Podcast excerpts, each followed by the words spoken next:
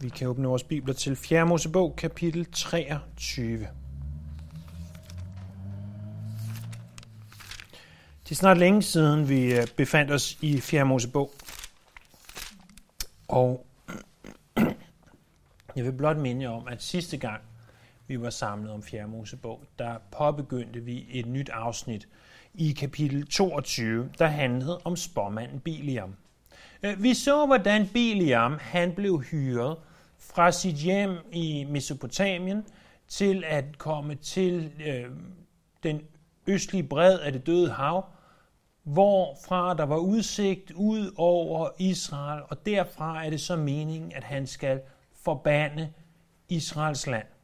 På vejen dertil, eller Israels nation, skal vi nok snart sige, men på vejen dertil, havde Gud sagt til ham, du skal ikke tage afsted, Biliam.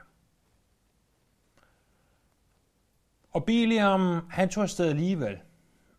Han så guld. Han så stor betaling for det her. Og på vejen dertil, der er det, at en engel møder ham og hans æsel. Han er ikke helt så åndelig som æslet, så æslet ser englen, men det gør Biliam ikke. Og æslet vil stoppe, og Biliam slår æslet, Øh, indtil æslet til sidst bliver så træt af det her, at den siger fra rent bogstaveligt. Æslet taler, fordi Gud åbner dets mund. Og øh, Biliams øjne bliver så åbnet. Han ser englen, der forhindrer ham i at tage afsted, men på det her tidspunkt, der ved Gud godt, at der er han så langt nede af den vej, som han ønsker at gå af, at han får lov til at tage afsted. Og han møder så Balak, og fortæller ham hele tiden, jeg kan kun sige det, som Gud han vil have, jeg skal sige. Og, øh, og det er Balak sådan måske øh, lidt døve ører overfor. Og nu, når vi kommer til kapitel 23, så ser vi de fire spotomsord, som Biliam han kommer med. Det er kapitlerne 23 og 24, og det vi altså skal se efter, det er fire spotomsord. Det første finder vi i vers 1-10 af kapitel 23, og hvis man er en smule opmærksom, så deler øh, verset sådan på en lidt speciel måde her mellem kapitel 22 og 23, men jeg begynder at læse fra der, hvor vers 1 egentlig begynder. For Biliam sagde til Balak, byg mig syv aldre her, og skaf mig syv tyre og syv vædder. Balak gjorde, som Biliam havde sagt, og han offrede en tyr og en vædder på hvert alter. Det her første af de her fire spottomsord, det finder sted på et sted, som vi i vers 41, kapitel 22, kender som Bamot Baal. Vi ved ikke præcis, hvor det er. Det er naturligvis et eller andet sted på den østlige bred af det døde hav, nord, syd, øst, vest, øh, nok ikke vest, men et eller andet sted med udsigt over Israels lejr i en eller anden grad. Det, der er langt mere interessant, det er navnet Bamot Baal. Det betyder Baals øh, høje sted. Og det har næsten uden tvivl været en eller anden form for bjergtop, hvorfra der har været udsigt over Moabs sletter, hvor man har offret til Baal. Så de går op i højderne, og de troede, at skulle man forbande, så var man nødt til at kunne se det, man forbandede. Øhm, og heroppe i højderne, der sørger han så for, at der bliver bygget de her syv aldre. Og på hver af de aldre skal der ofres en tyr og en vædder, altså 14 dyr i alt. Øh, to på hver. Der er ikke bibelsk belæg for at tilgå Herren på den her måde. Det minder om de ofringer, der foregik i 3. Mosebog. Det minder om noget med tallet 7, det minder om at ofre de her øh, dyr, men der er ikke bibelsk belæg for at tilgå på den her måde. Vi skal nok allermest se det her som Biliams måde at smige Gud på. Men til syvende og sidst, der er det her ikke mere eller mindre eller andet end spotomskunst. Det fremgår af kapitel 24, vers, øh, vers 1, hvor der står, at han gik hen for at tage varsler. Det var en varsel, det var spottomskunst. Det var hans måde at tro, at han kunne nærme sig Gud på. vi bør i øvrigt også bemærke, at hvor var det ene sted, hvor de nu måtte foretage ofre?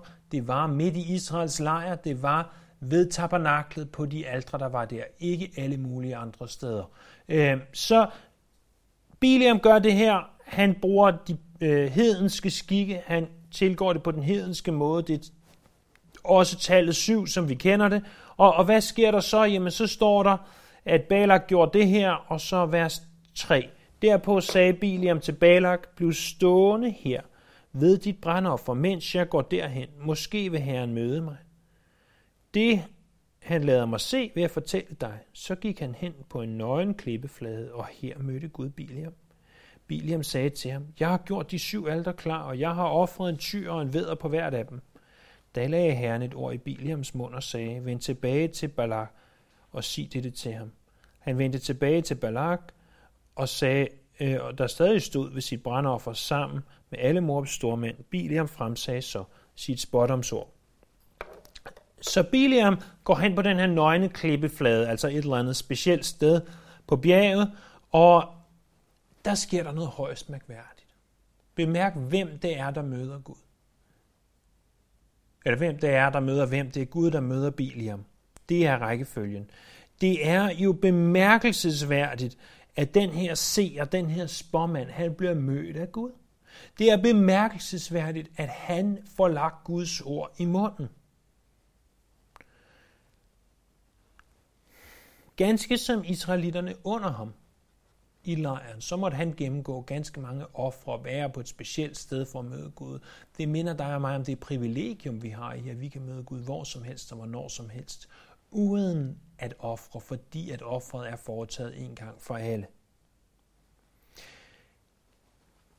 Det her minder os også om en anden ting, nemlig at Biliam, som vi kommer til at se, var en falsk profet. Og alligevel så talte Gud igennem. Øh, det burde jo ikke undre os, fordi i kapitel 22, der talte Gud igennem et æsel. Og Jesus sagde selv, øh, da han red ind i Jerusalem, at hvis de her tiger, så vil stenene råbe. Så øh, Gud kan bruge sten, Gud kan bruge æsler, Gud kan bruge bilium, Gud kan bruge dig og mig. Det, det bør være en trøst for hver af os, at Gud kan bruge hvem som helst, hvis han ønsker det. Men blot fordi, at noget fra Gud kommer igennem en person, betyder ikke desværre nødvendigvis, at de er Guds sendebud. Så det er en klar advarsel til os. Så kommer så, hvad han siger. Startende fra øh, den anden linje i vers 7. Det her er så spotomsordet fra Gud, eller profetien, om I vil, men det, det kaldes et spotomsord, øh, fra Gud til Balak. Fra Aram lod Balak mig hente, Moabs konge lod mig hente fra Østens bjerge, kom og forband Jakob for mig, kom og nedkald vrede over Israel. Og, og det han siger her i vers 7, det er, øh, han gengiver historien om, hvordan han kom dertil. At han skulle forbande Jakob, som er det samme som Israel. Vers 8. Hvordan skulle jeg forbande, når Gud ikke forbander? Hvordan skulle jeg nedkalde vrede, når Herren ikke er vred? Fra toppen af klipperne ser jeg det. Fra højene skimter jeg det. Se, der er et folk, der bor for sig selv. Det regne ikke blandt folkeslagene. Hvem kan tælle Jakobs støvkorn? Hvem kan opregne Israels støvfnuk? Måtte jeg dø, som retskræftene dør, måtte jeg få et endeligt som de. Og, og han siger altså, at når Gud ikke forbander, så kan jeg ikke gøre det. Jeg er nødt til at sige det, som Gud siger. Gud har ikke forbandet dem. Øh, tværtimod, så ved jeg, at Gud har velsignet dem, fordi de er et unikt folk, er det han siger. Øh, det er et folk, der ikke er som blandt folkeslagene. Det er et udvalgt folk. Gud har velsignet dem.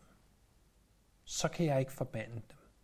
Og hvis du tager min, mit udsagn om, at, at Biliam er en falsk profet for gode varer. Vi skal nok vende tilbage til det til sidst, hvorfor at jeg står så stærkt på det.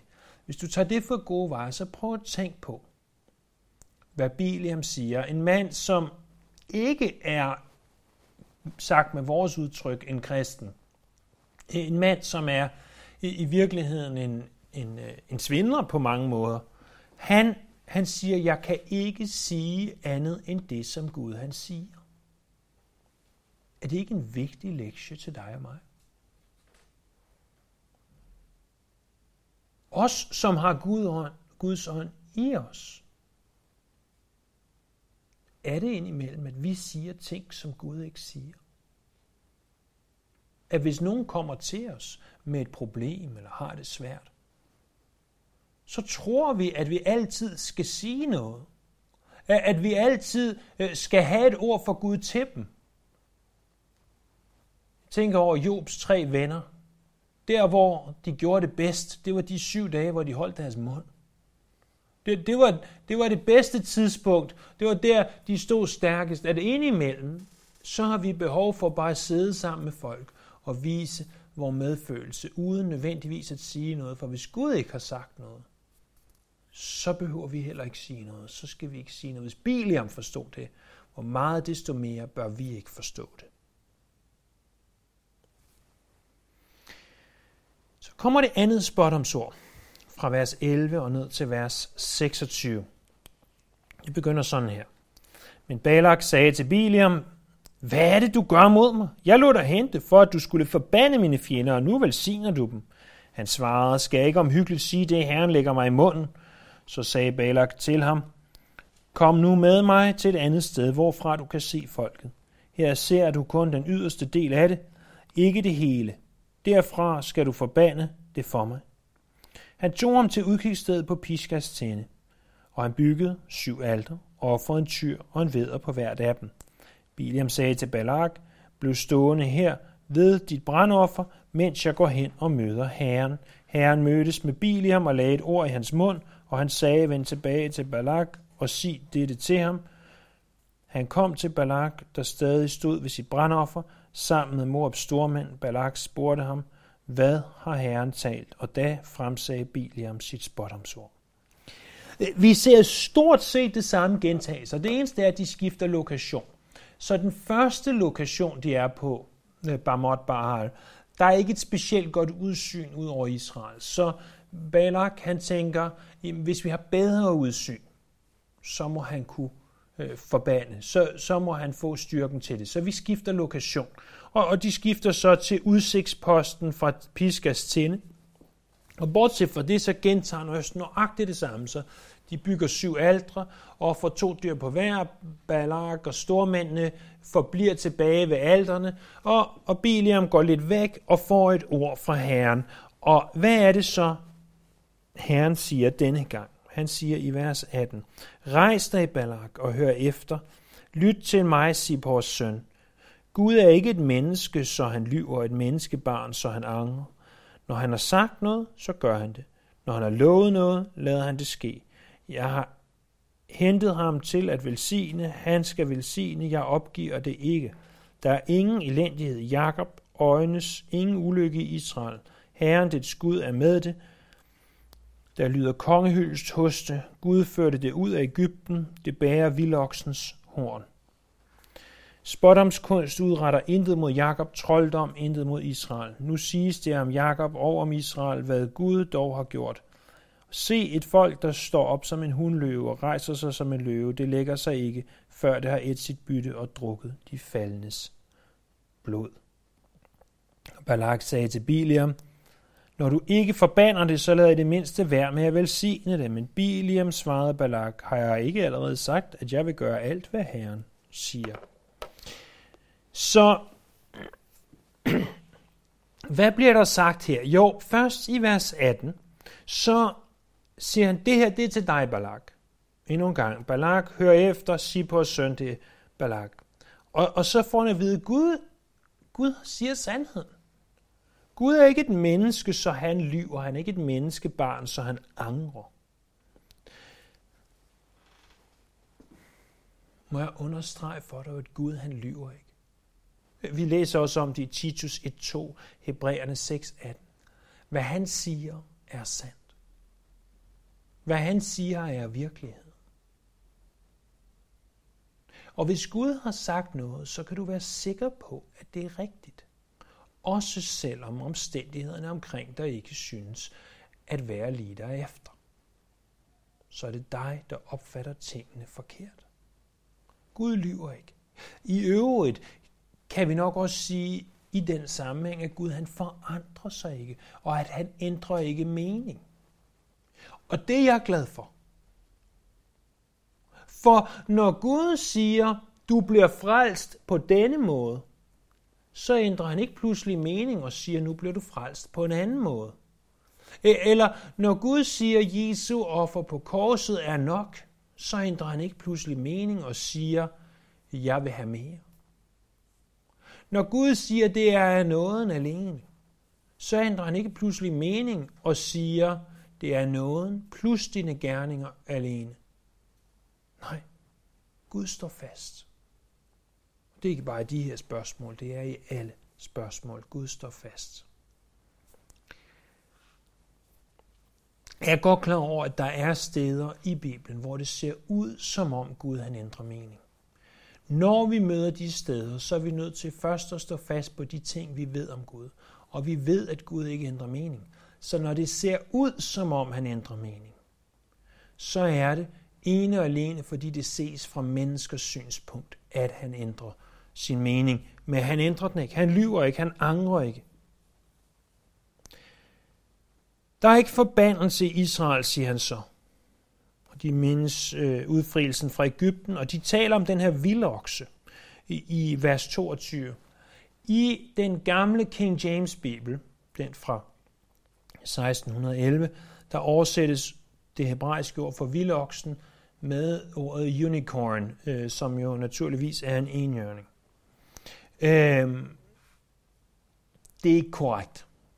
Det er ikke sådan i Biliams liv, der både var talende æsler og enhjørninger. Det er lige rigeligt på én gang. Øh, så lyder det næsten af et eventyr, gør det ikke?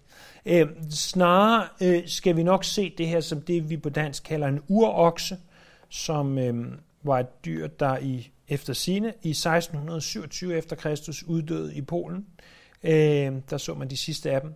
De er målt to meter over skuldrene, og deres horn har ganske givet været enorme øh, og symboliseret styrke. Det var nok snarere vildoksen.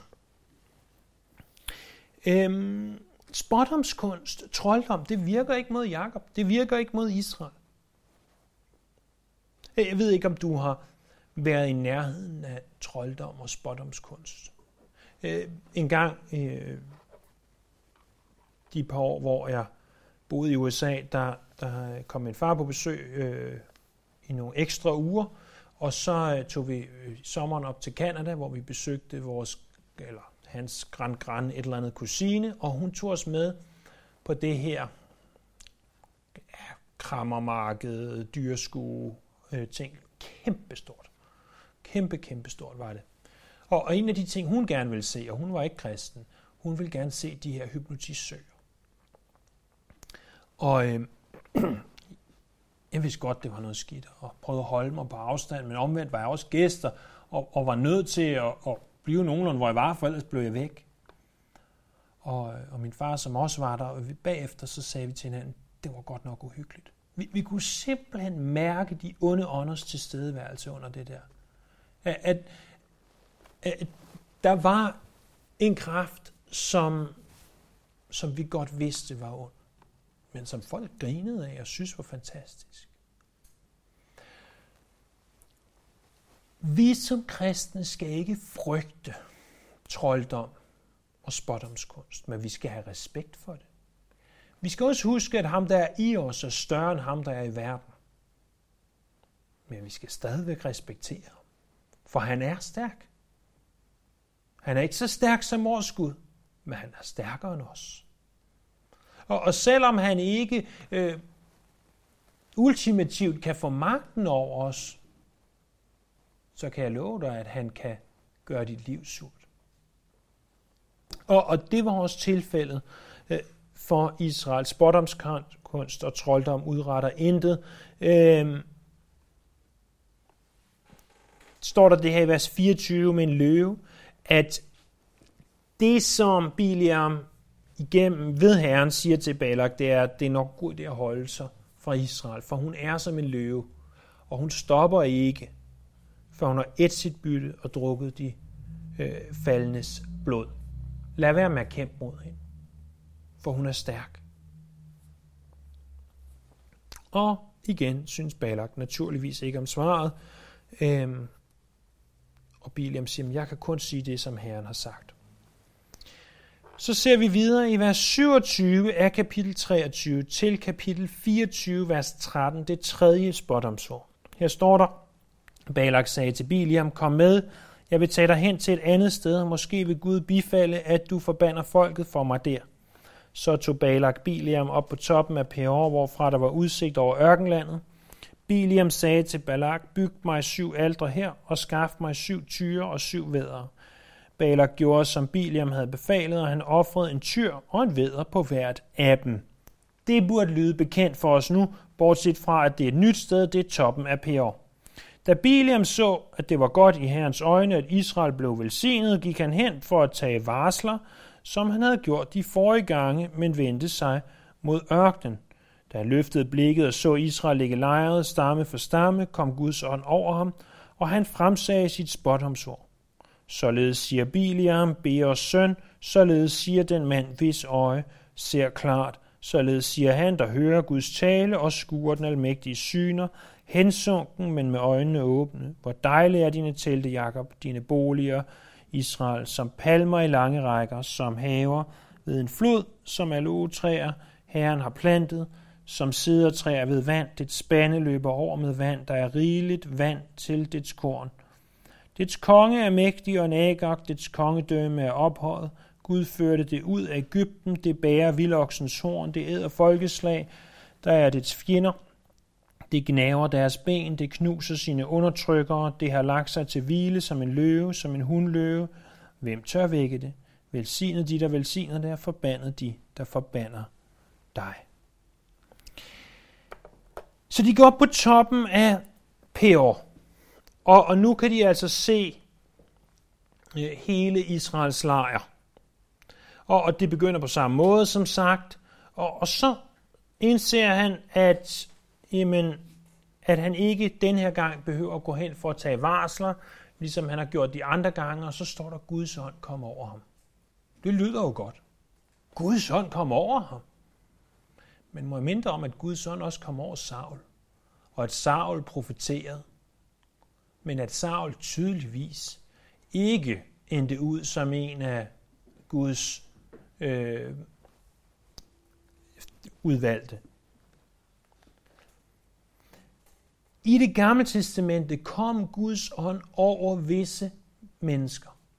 Også selvom de ikke nødvendigvis var blandt dem, som, som var, var hans. Og det gjorde han, fordi han brugte dem på sin måde. I nytestamentlig tid er det noget andet. Der har Helligånden taget bolig i kirken, og Helligånden er i os, og Helligånden kan komme over os. Det er en helt anden ting end det, der skete her. Her der kommer ånden over ham, men fordi han skal sige noget bestemt, fordi han skal gøre noget bestemt, fordi der er en bestemt gerning, som Gud har for ham. Ikke fordi det viser, at han er frelst. Jeg er godt klar over, at det kunne se sådan ud, men det er alt andet lige, tror jeg ikke, det der, der sker. Hvad er det så, han ser, Biliam, i det han kigger ud over Israels lejr? Ja, han ser en masse telte, han ser tabernaklet, og det er nok det. Jeg har tidligere undervist og sagt, at når han kiggede ud, så så han formen af et kors, og det var derfor, at Guds ånd kom over. Det har sagt for det første, fordi jeg ikke har haft studeret det ordentligt. For det andet, fordi jeg har lyttet til nogen, som nogle gange sagde noget sludder og vrøvl, øh, uden jeg selv havde tjekket det ordentligt. Lad være med det. Men det grunder i, at hvis man tegner stammerne op, så er der i den østlige stamme øh, næsten dobbelt så mange som i den øh, vestlige stamme, og det vil sige, hvis, hvis de havde lagt deres telte fuldstændig på rad og række, og i lige linjer ud fra tabernaklet og, og hvis I forestiller jer øh, lige linjer, så det simpelthen kom til at ligne et kors, hvor tabernaklet lå i midten, og alle telte lå på lige række, hvilket nok er højst usandsynligt, øh, jamen så er det rigtigt, og, og du havde, øh, Moses tog sin drone og fløj op og kiggede ned over lejren, om det så godt ud, så er det rigtigt, så vil det teoretisk set ligne et kors. Teoretisk set. Men, det ved vi ikke noget om, det siger teksten ikke noget om. Der er jo ikke nogen øh, bibelkommentarer med respekt for sig selv, der nævner det. Øh, derudover, så skal vi huske, hvor han stod. Han stod på Piskas tinde, hvilket var fra syd, så i bedste fald så han et kors øh, fra dens øh, venstre side, og, og ikke forbundet. Og hvem kan genkende et kors fra dens venstre side? Nej, det her siger jeg og bruger tid på for at sige, jeg kan godt se noget vrøvl. Jeg kan godt sige noget, der ikke passer. Jeg kan godt sige noget, jeg ikke har studeret ordentligt.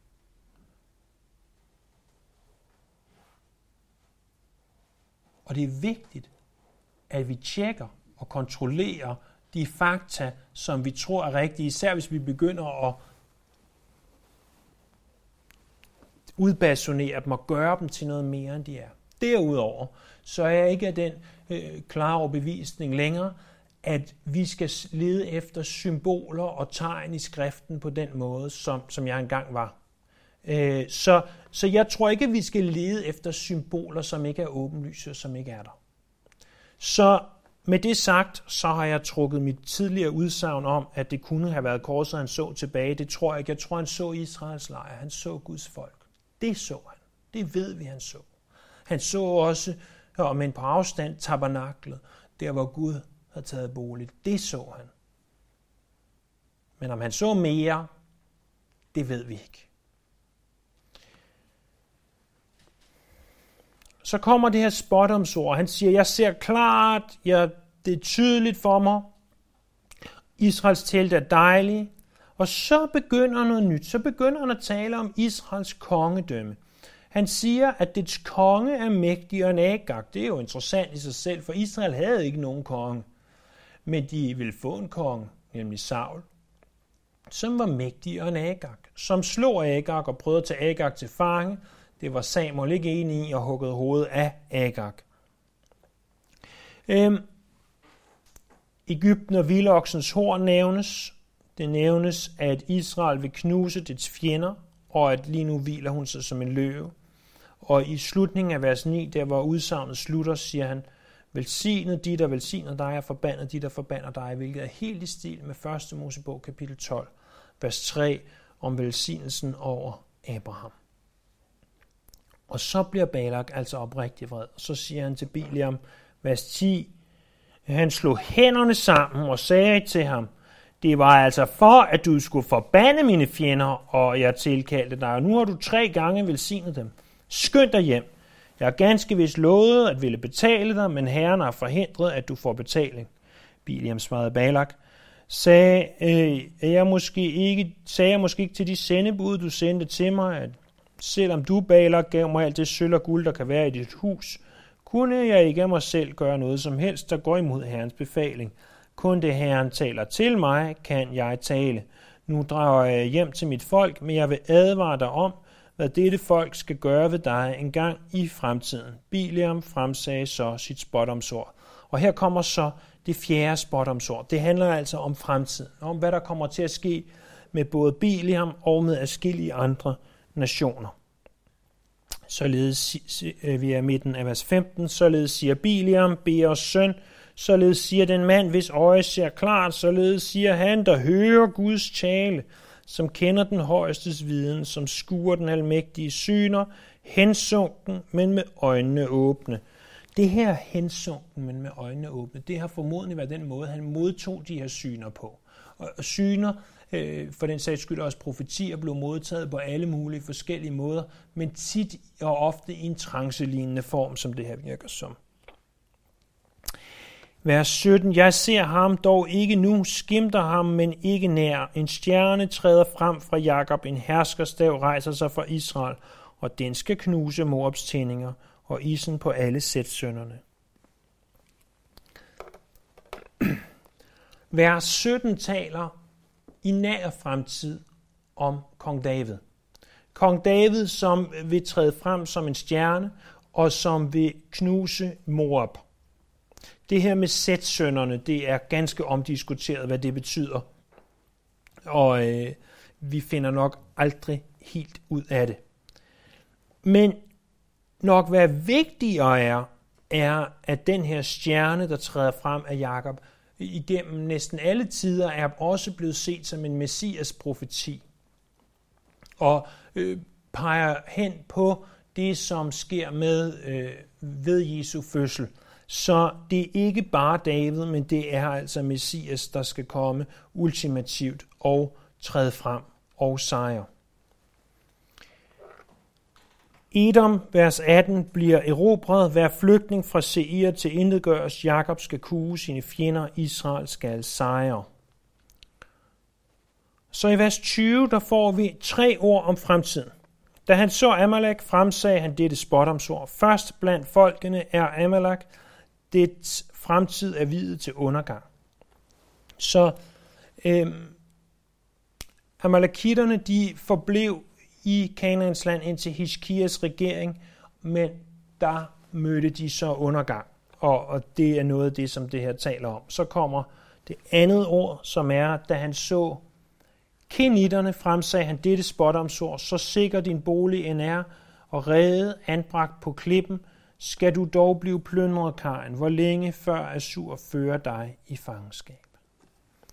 Kenitterne var var formodentlig det samme som midjanitterne. Og øh, der er meget af det her, vi ikke, vi ikke præcis ved, hvad er, og som, som bliver øh, i bedste fald gætværk. Men igen handler det om, hvordan der vil blive sejret over dem. Og så i vers 23, og Biliam fremsagde dette spotomsord, Ak, hvem overlever af Nordens folk? Der kommer skibe fra kitæerne, de betvinger både Assur og Eber, og så skal de også gå til grunde. Kitæerne har, så vidt vi ved, været de samme som det, vi bedre kender fra folk fra Kyberen, og det vi allerbedst i bibelsk sammenhæng kender som øh, filistrene, som var folk, der kom fra Kyberen. Og filisterne spiller jo en særdeles stor rolle i Israels historie efter den her tid. Øhm, de kommer med skibe, de betvinger sig alt muligt, men også de vil på et tidspunkt gå til grunde. Igen, jeg ved ikke alt om det her. Ingen ved alt om det her, og hvad det betyder præcis.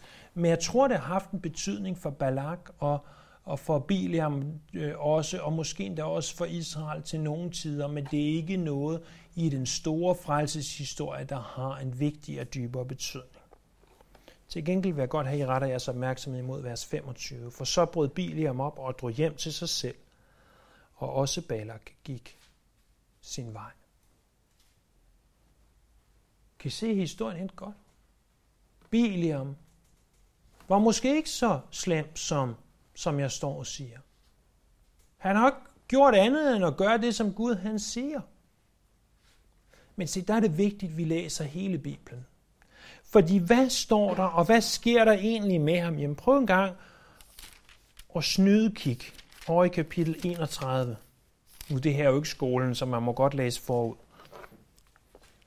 Jeg håber, du har læst forud. Jeg håber, du har læst det før. Jeg håber ikke, det er første gang, du, du læser det. Men, men det er okay, at vi læser forud. Prøv at se her.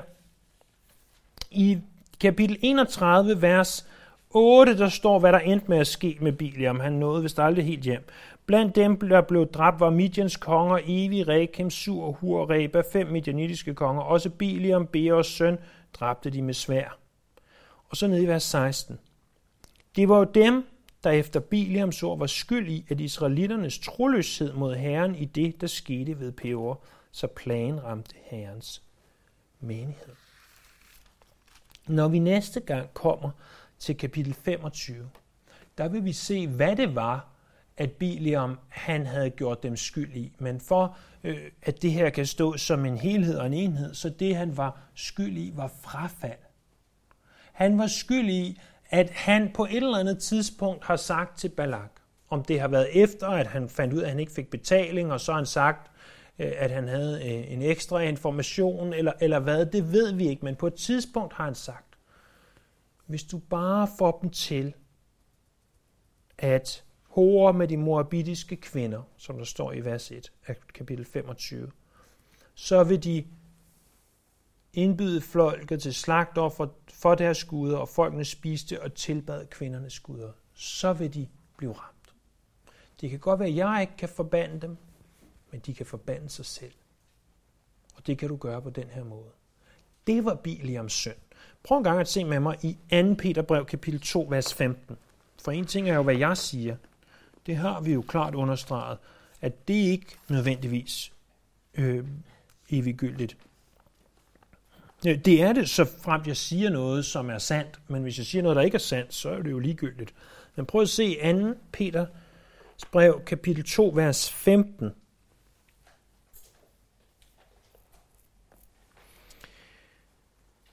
Han taler om ubefæstede sjæle, der har deres hjerter er oprøret i griskhed, forbandet som de er.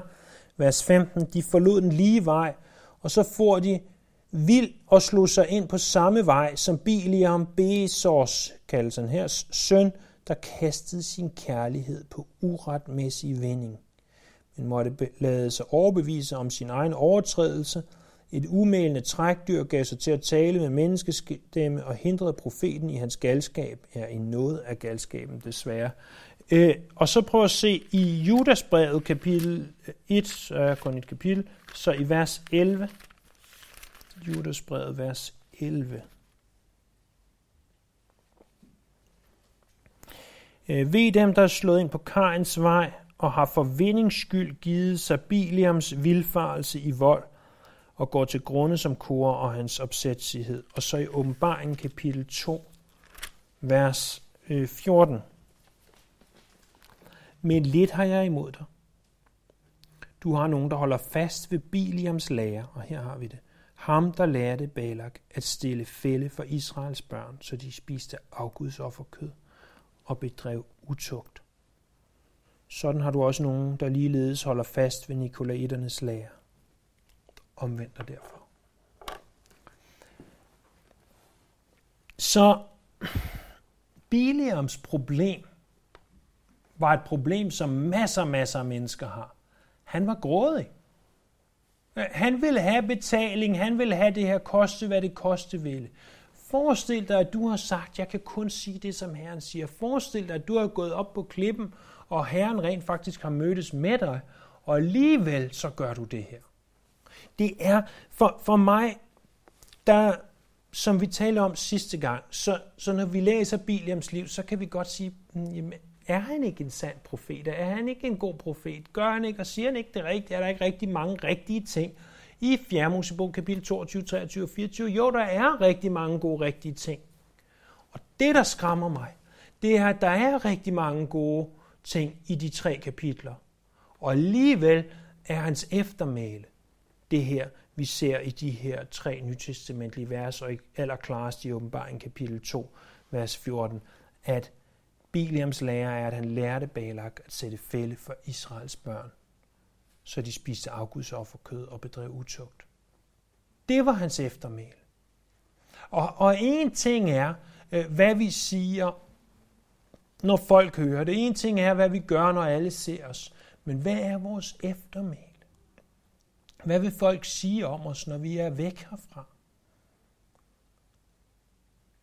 Og, og desværre ved vi også, fra Jesu egne ord i bjergprædiken, at der vil være mange, der vil sige, Herre, Herre, har vi ikke profeteret? Har vi ikke uddrevet de onde ånder i dit navn? Har vi ikke gjort alt det her i dit navn? Har vi ikke virket som gode kristne? Og alligevel vil han sige til dem, bort fra mig, jeg har aldrig kendt jer. Det er skræmmende. Det er hammerne skræmmende. Fordi det betyder også, at når du og jeg, vi lytter til andre, så har vi at gøre det med en åben bibel. Øh, prøv at tænke på, I kender mig sådan, sådan relativt øh, godt efterhånden og ved, at jeg står for, øh, for Bibelen og for, at det skal være sandt og, nøjagtigt og præcist og alt muligt andet. Alligevel har jeg kunne være øh, faret vild af så måske en ubetydelig ting, som at tro, at det var sandt, at en siger, jamen det her var et korsform, og at stå og sige det, fordi det synes jeg lød interessant. Det lyder hammerende interessant, hvis det var det, han så. Det er da spændende.